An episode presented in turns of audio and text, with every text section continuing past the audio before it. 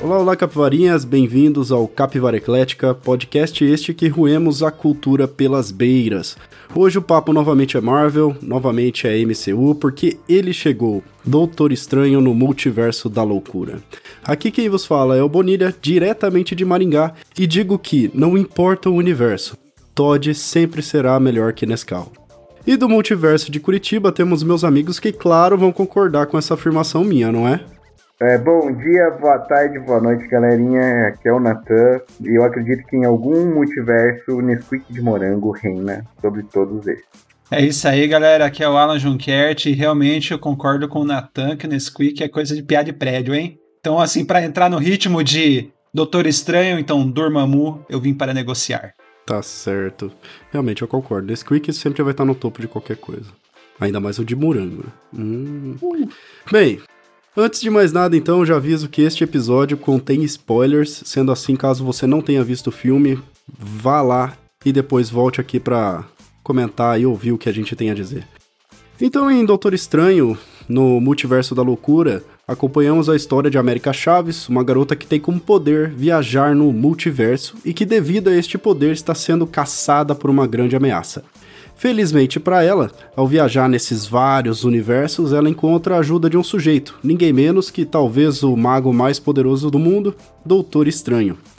Juntos, eles tentam desvendar não só os poderes da América, mas também quem é a figura que quer roubar este poder dela. Doutor Estranho, então, procura alguém que possa ajudá-lo nessa busca, mas quem diria que uma antiga aliada iria se tornar uma nova inimiga? Então vamos lá, gente. Me digam o que, que vocês acharam desta obra da nossa querida Marvel, Doutor Estranho no Multiverso da Loucura. Então, eu achei um, um ótimo filme, só que ele é um filme fraco pra Marvel, eu achei, sabe? Não sei se todo mundo também tava tirando muito hype por causa dos Illuminati, a multiverso, daí teve todas aqueles especulações sobre Tom Cruise, Homem de Ferro, Homem-Aranha, e daí quando a gente chega lá e não tem nada disso, a gente fica um pouco decepcionado, né?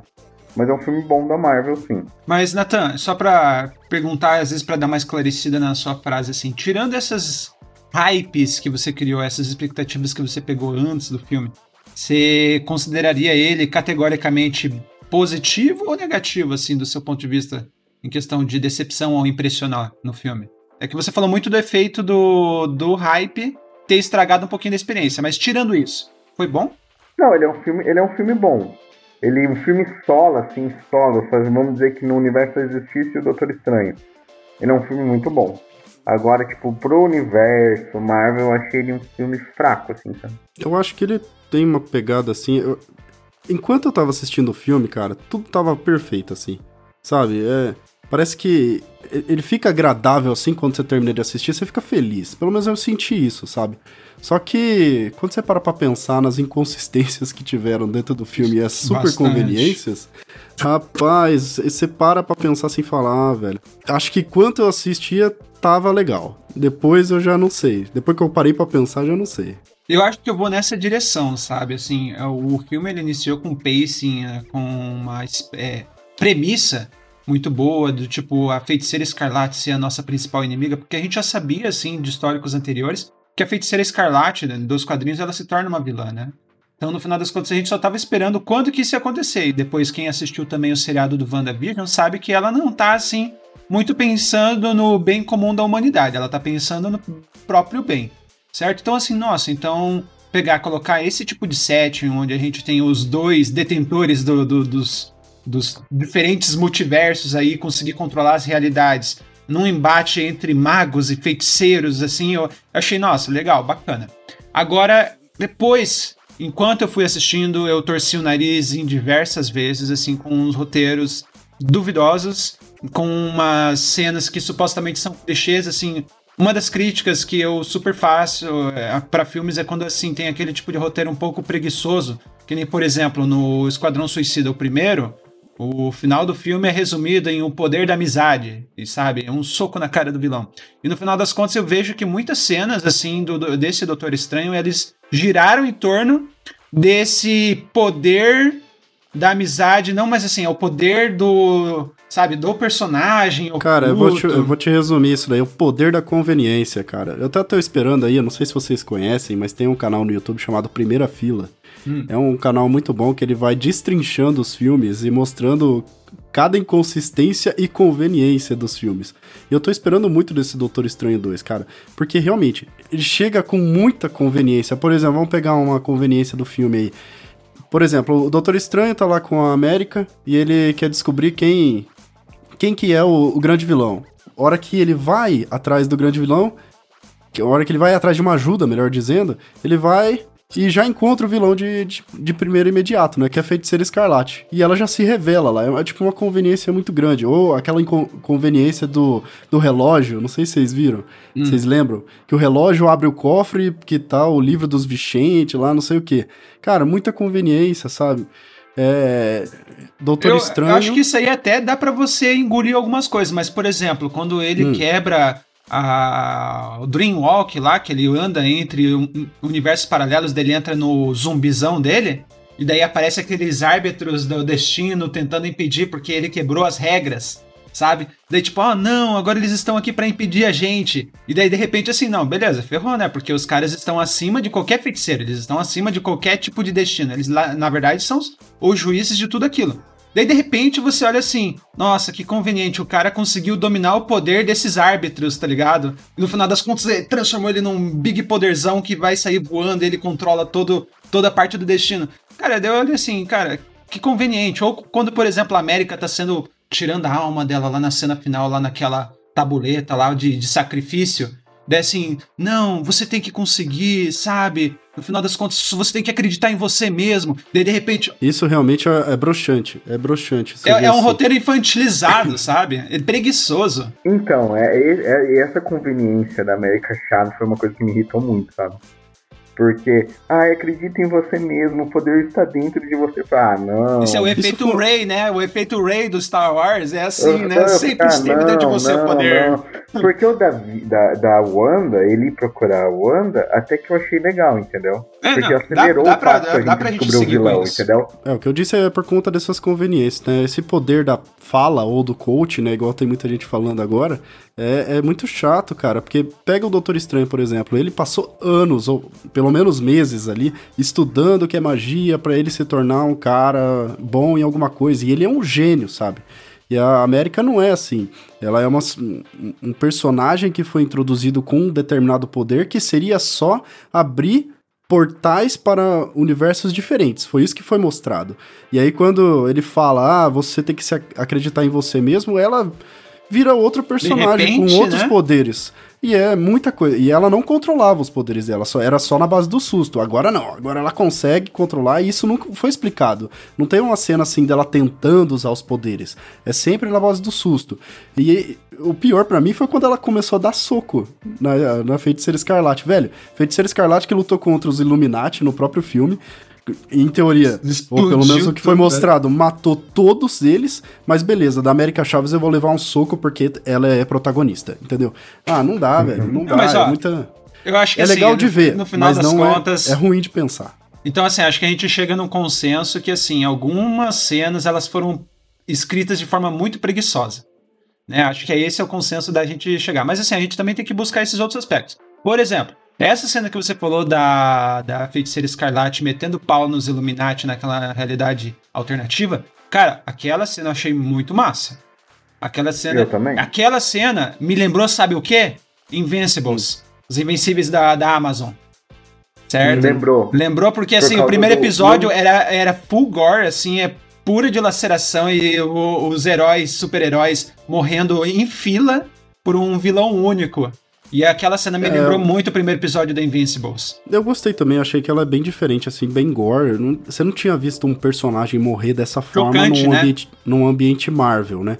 Só que eu achei ela muito rápida, sabe? Do mesmo jeito que eles aparecem, faz aquele fanservice gostoso lá com o John Krasinski lá, que todo mundo uhum. queria que fosse o Senhor Fantástico. Dá, sei lá, dois, três golpes, eles morrem de forma meio boba, sabe? Meio idiota, sei lá, beleza. Ah, o. É, o Raio Negro, ele tá sem boca, fala alguma coisa, o negócio destrói o cérebro dele, sabe? Nossa, não, não que tem nenhuma cena luta. essa, hein? Aí é o, Uhum. Senhor Fantástico, que em teoria é o cara, um dos caras mais inteligentes do universo, né? Ou do multiverso, ele morre sendo des...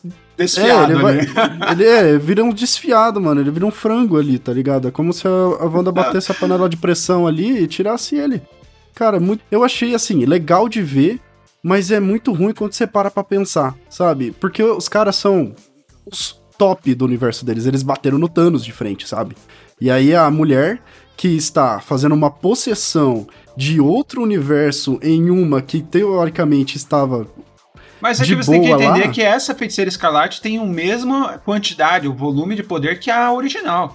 Acho que ela é tão forte quanto, né? E na verdade essa cena é justamente pra você mostrar uma fração do poder e o que, que ela consegue fazer. Do tipo, estamos em perigo, sai correndo. Porque assim, o Sam Raimi, pra quem não conhece Sam Raimi, ele é um apreciador de filmes de horror. Ele, fa ele, fa ele fala, tem uma cena até no Homem-Aranha 2, que é com o Dr. Octopus, que foi ele quem criou, que é aquela cena que o Dr. Octavius ele tá na maca e tem a- os tentáculos matando todos os enfermeiros e médicos que estavam na sala. Ele falou assim: essa foi a minha cena predileta de fazer do filme, que é a única cena que tinha horror per se. E se você for pensar, essa é uma das cenas que imita muito bem essa cena do Dr. Octopus. Que é assim, é uma cena de horror onde tem um monstro implacável correndo atrás dos personagens que estão querendo fugir dele. Entende? Ah, eu então, entendo, eu, mas eu imagino que ele deve estar assim na proposta de criar uma cena de horror. Entende? Que é o estilo principal dele. Eu entendo, só que eu acho que é muito overpower, assim. A Feiticeira Escarlate foi dado um poder pra ela que ela poderia ter resolvido tudo em dois minutos de filme, sabe? Não precisava de duas horas. É, foi muito rápido as coisas. Aí vai atrás do Doutor Estranho da América e fica correndo, velho. Ah, não, né? Você E bateu agora, no Capitão Marvel, depois- bateu no é. Xavier, bateu no Raio Negro. Ah, cara, você matou todo daí mundo. leva com soco dois, da América, velho, depois. E leva soco da América, daí- entendeu? e Não daí, vai- tipo não faz sentido. Ah, ela fez a, a boca lá do Raio Negro desaparecer. E daí, tipo, ela saiu correndo atrás do Doutor Estranho com a América Chaves. Sabe? Se ela podia ter feito aparecer na frente deles ali e pronto, acabou. E eles tinham que ter feito, assim, no roteiro, ter feito os Illuminati dado um pouquinho de trabalho pra ela. Porque Podia daí, ser, né? quando, a, quando a América Chaves fosse fazer lá, ai, o poder do coaching, a gente ia acreditar um Ficaria mais sabe? palpável, né? Ficaria mais palpável. Mas toda essa cena dela, construída assim, nesse modo gore e terror, essa foi a parte mais interessante, assim, do filme pra mim. Não sei pra Uhum. vocês. Mas essa perseguição, cara, eu fiquei meio... É, é que É tenso, no Brasil... No Brasil a gente chama de feiticeira escarlate, né? Mas lá é Scarlet Witch, né? Que seria mais na- uma pegada de bruxa. E fica uma pegada bem de bruxa mesmo, assim, sabe? Negócio mais de terror. Meio Carrie a estranha, toda ensanguentada, né? É, diz que tem muita Referência. referência em relação a esse. justamente esse filme, né, cara? A toda a parte da, do sangue na cara dela e tal. Então, eu, eu gostei bastante, velho. Gostei muito dessa parte, mas achei que foi muito rápido a batalha contra os Illuminati. Você gostaria que eles explorassem um pouquinho mais, né? Ah, sim, ele já tava fazendo fanservice, podia ter feito melhor, né?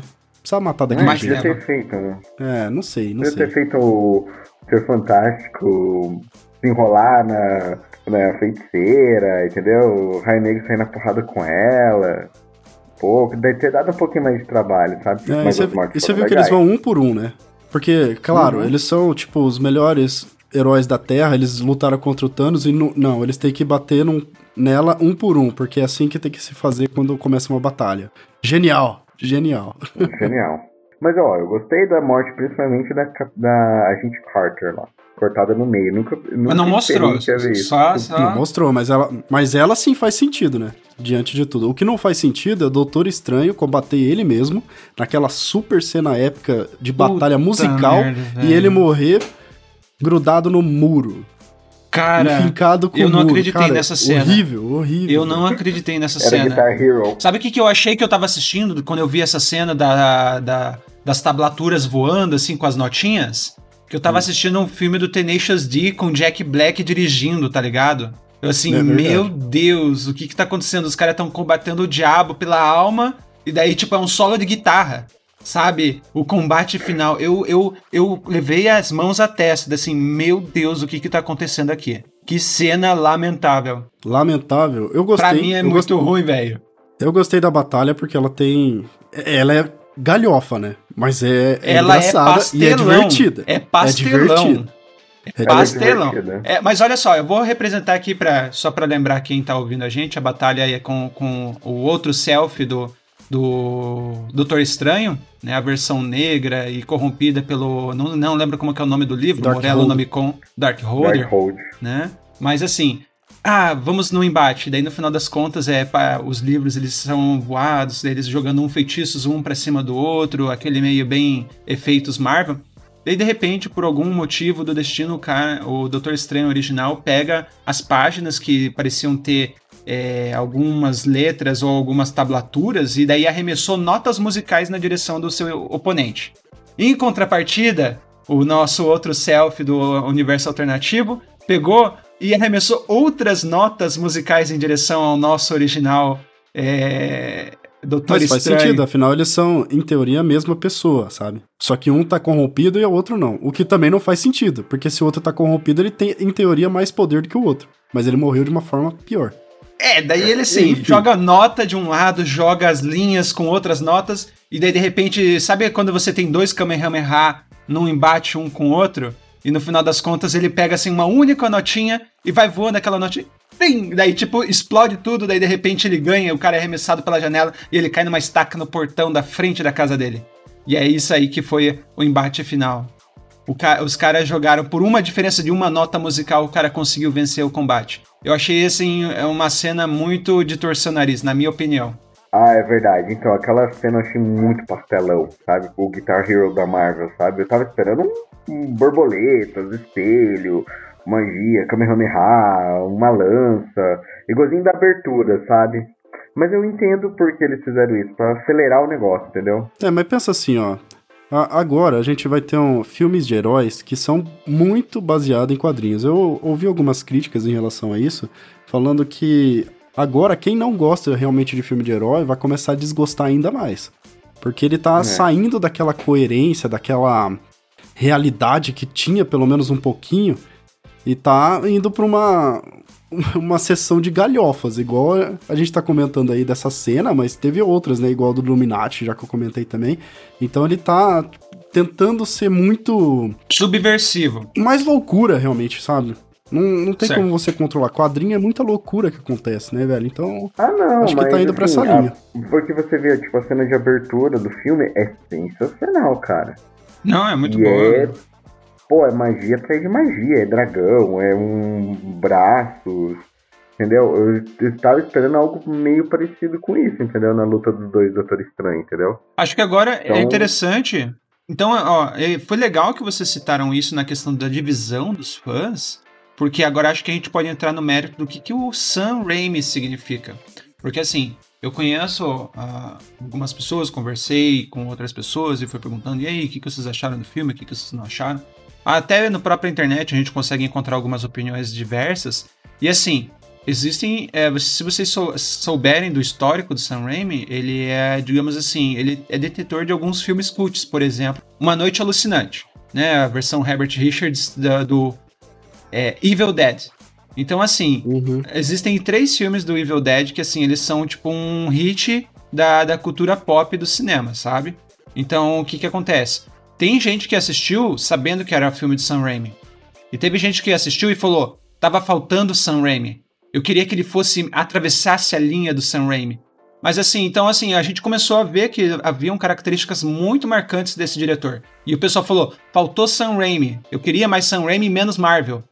Entendeu? Então eu vi que foi um divisor de águas. Teve gente que adorou o filme pelo fato de que eles estavam saindo na direção do Sam Raimi, teve gente que odiou por conta de ser essa estética do Sam Raimi.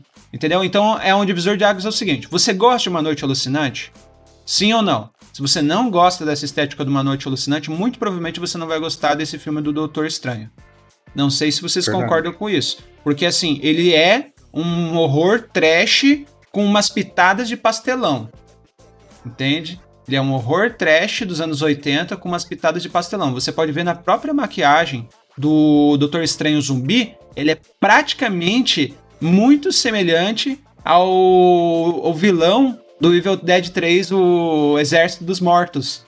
Sabe aquela. é, Dá pra ver na cara que é uma maquiagem feia pra caramba, assim, mal feita, parece um, um isoporzão grudado na, na cara. Sabe, aqueles EVA bem, bem chechelento. Cara, aquilo foi uma referência direta. Foi uma referência direta. Vocês lembram o carinha da, da barraquinha de cachorro quente? Vendendo lá, que ele Sim, fica é dando soco? Ash. É o Ash do Uhum. Evil Dead.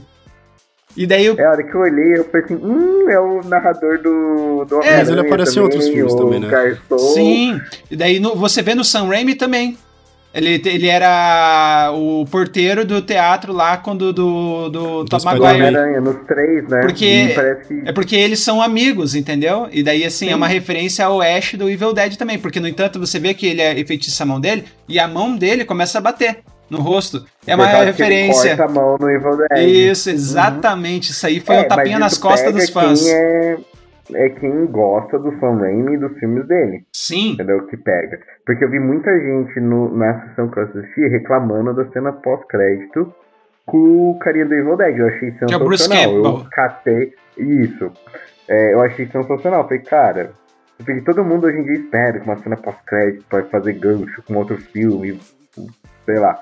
E eu adorei, eu adorei essa brincadeira que eles fizeram, sabe? E que você tava falando que o, esse filme, o lado bom dele é quando é o Sam Raimi. Porque o Sam Raimi, ele é um diretor que ele começou com pouco dinheiro, então ele fazia Isso. muita coisa. Ele parecia brasileiro, porque ele fazia muita gambiarra. É um? Sam Raimi, só que o- com um orçamento milionário, bilionário da Marvel. ele agora. ainda faz as gambiarras dele, cara, entendeu? Os ângulos de câmera, a feiticeira escarlate olhando dela olha pra você, assim, sabe? Tipo, meio que quebrando a quarta parede pra dar um pouco de terror ali, sabe? Aham. Então, cara, as partes boas do, do Doutor Estranho é por causa do Sam Raimi. Cara, eu não conheço muito é, é, diretor, assim, eu não sou muito apegado a essa parte de direção e tal. Então eu achei, assim, bom. Eu Porque não é diferente, não né, conhe- do que você É, não, vê, né? eu não conheço, na verdade. Eu não gosto muito de filme de terror, assim, de. Ainda mais esses filmes mais trash, tipo Zé do Caixão, não sei, esses caras, assim, sabe? Não tem como. Eu assisto um filme de terror e me dá vontade de rir, porque é muito galhofa as coisas, é muito, muito engraçado. Então não sei, cara. Uma coisa que eu realmente gostei, assim, do filme é que ele se manteve numa. Numa estética e ele foi congruente com essa estética até o final. Isso daí é. Foi, foi legal pra mim. Essa parte do, do zumbi, eu achei muito interessante o, o, o Doutor Estranho Zumbi, porque ele é uma ação inteligente de uma magia horrível, sabe? Porque a magia é uma possessão que você faz contra um, um outro personagem em outro universo. E ele usou de uma forma inteligente a não possuir alguém que fosse vivo, sabe? Tentou usar um final assim, então gostei, eu gostei, cara. Gostei assim de tudo. Eu acho que assim, a- o, a- o ponto forte do filme é o fato de que ele quis quebrar um pouquinho da regra. Então, vai ter jumpscare, vai ter aqueles pulos de tensão, tipo, olhando, e de repente aparece na tua cara e te dá um susto.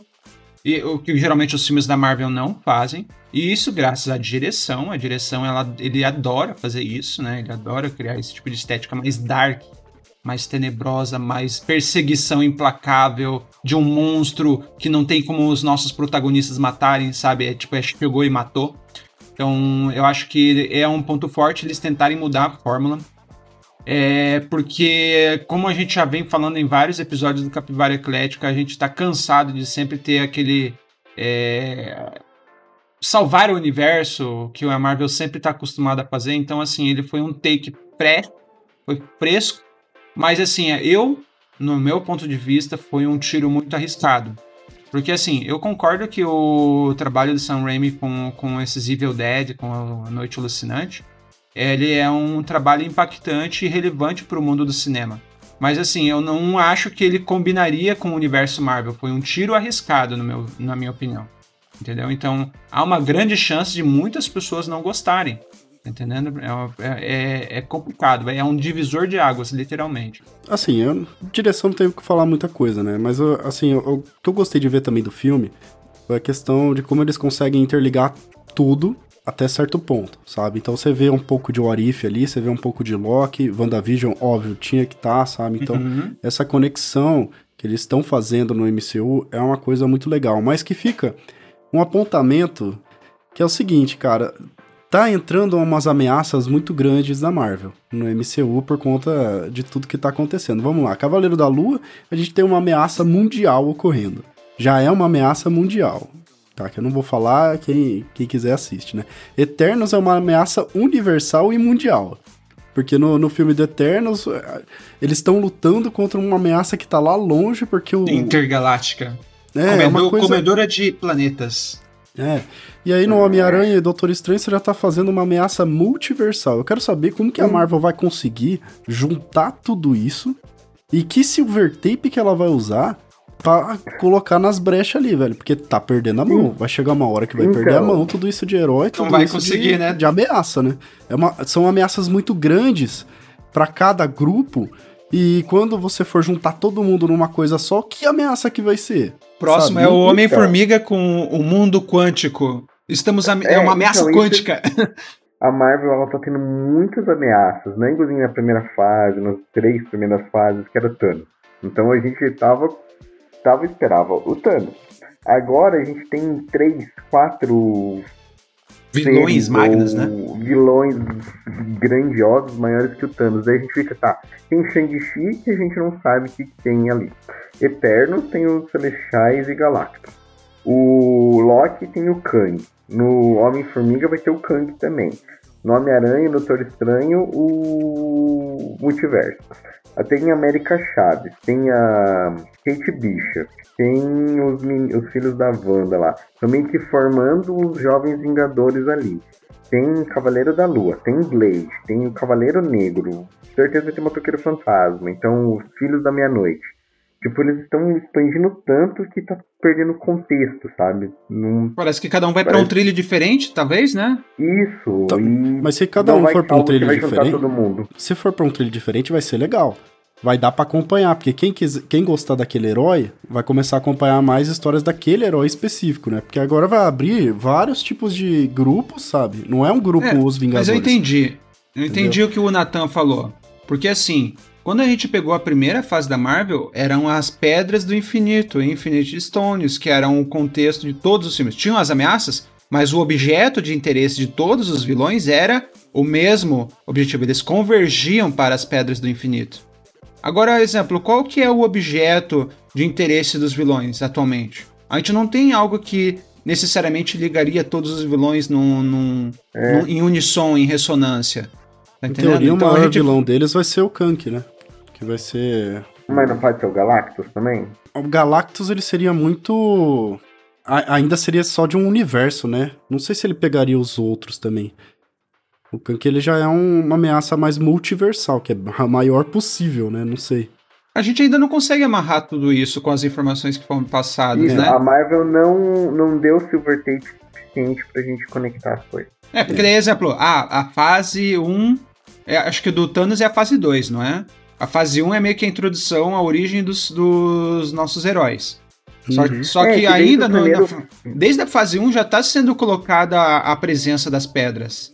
Então a gente chegou no final do arco narrativo. Agora sim, é, será que a gente chegou naquela fase que a gente eles estão passando algumas dicas, só que a gente não tá reparando o que eles estão querendo dizer? E daí no final da atual fase a gente vai encontrar o que, é o nosso nossa finalização, porque eu acho que ainda tá muito difícil da gente montar esse quebra-cabeça. Tá, tá complicado. Então, eu acho que tá perdendo a linha, né? Tá perdendo a Tá linha perdendo a demais. linha também. Vai chegar um momento que vai, dar, vai ter que dar um reboot nesse universo aí, velho. Não, não, Convergir, que é, né? convergir. E, então, e se o, eles estiverem fazendo isso pra tipo, ter uma guerra infinita? Guerra infinita já teve, um guerra secreta ou alguma coisa pra rebutar tudo, sabe? É, eles Tem vão que ter que fazer uma- isso de qualquer maneira, vai porque ter que os, os atores Por- vai ficando velho, né? Não tem jeito, mano. E outra coisa. Vou ter que colocar não CG. sei como que eles conseguem colocar, tipo, X-Men agora nesse, nesse universo, no universo do Doutor Estranho. Não tem. Não tem como. Como vai explicar? Não tem como você explicar. Hum. Você pode explicar que é outro universo. Simplesmente isso, e lá Ah, os X-Men É, existem. eles vão fazer os Só. reboots, só que são em paralelo. É que nem eles podem fazer Mas o, o, universo, o, no- o Fantastic Four, só com, com Krasinski, só que daí falar que não necessariamente está conectado com o atual arco narrativo Ou o atual é, porque... universo que se encontra os nossos heróis da Marvel. O universo meio. É o universo Illuminati, entendeu? É porque, na verdade, esse Doutor Estranho no multiverso da loucura não tem nada de multiverso, né? Porque a gente passa em três universos só. Basicamente, o, o universo principal, que é o 616, e aí tem o outro lá que eu não lembro o número, e tem outro que é o do Doutor Estranho lá, que foi tudo destruído. São três. Só tem uma cena onde eles passam em vários universos, que é da América Chaves lá. E... Mundo de tinta. É, né? tipo, mundo cartoon, sabe? É, é engraçado. É, é um né? easter egg aquilo, praticamente, né? É tipo pra conectar o Arif também, né? Tinha que ter hum. um pouquinho. Mas é. Esse multiverso aí que eles estão apresentando foi muito raso, né? Eles vão expandir. Um, um filme. Então, Acho que vai ser um tema que... muito recorrente ainda.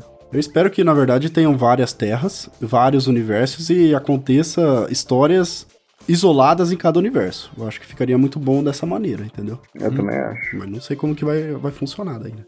Mas, cara, uma coisa também que eu não gostei e que ficou bem desconexo para mim foi a redenção da vilã no final, que foi a Feiticeira Escarlate. Vocês gostaram também disso daí? Dela simplesmente chegar lá, tipo, a América abre um portal, os filhos dela estão lá, ela, os filhos dela olham para ela como, velho, você é, tá matando todo mundo, tô com medo dela, e ela olha, ah, acho que eu fiz cagada. Ah, acho que é melhor eu consertar as coisas. Porque assim, a gente sai de WandaVision e ela já tinha visto que ela tinha feito algo, algumas coisas erradas, né? Em teoria, ela já tinha um arco de redenção fechado.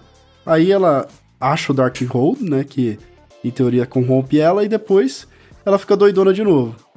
Vocês gostaram disso? Tipo, no final, não sei, eu achei meio broxante o jeito que foi encerrado o final, assim. Eu também achei muito broxante, porque no WandaVision era, ela, ela lidava com luto, né? Perda do visão lá. Daí que ela pirou. Daí ela se reencontrou, perdão, Daí nesse, tipo, daí do nada, ai, me desculpe por todo mundo que eu matei nos multiversos, ai, não sei lá o que, meus filhos me odeiam. Nossa, cara, eu falei assim, meu Deus, cara, que preguiçoso, cara. Matar essa ela logo, então, entendeu? Não é meio que tipo, ah, não vamos matar, vamos fazer ela reten é, é, fazer uma redenção. Fazer ela redenção. E se a gente precisar dela futuramente, a gente pode usá-la. Não, tipo, mas mata logo. Qual que, qual que é a redenção da feiticeira escarlate? Ela pega o Darkhold, ou na verdade não pega, né? Porque toda aquela estrutura onde ela tá, aquele castelinho lá dela, é o Darkhold, né? E aí o que, que ela faz? Eu vou destruir em todos os universos possíveis. Olha que mágico, velho. Tipo, infinitos multiversos e universos, ela consegue destruir o Darkhold em todos. para tentar achar a redenção dela. Falei, velho, que pira esse, essa galera da Marvel. Imagina que poder que essa essa heroína não tem, sabe? Heroína não, né? é. né? No caso, vilã. É. Ela poderia ter feito qualquer coisa a qualquer hora, entendeu? Sim. Acho é, que é muito... categoricamente eu poderia dizer que eu também não gostei, mas é porque vai muito de acordo com o que a gente conversou no começo.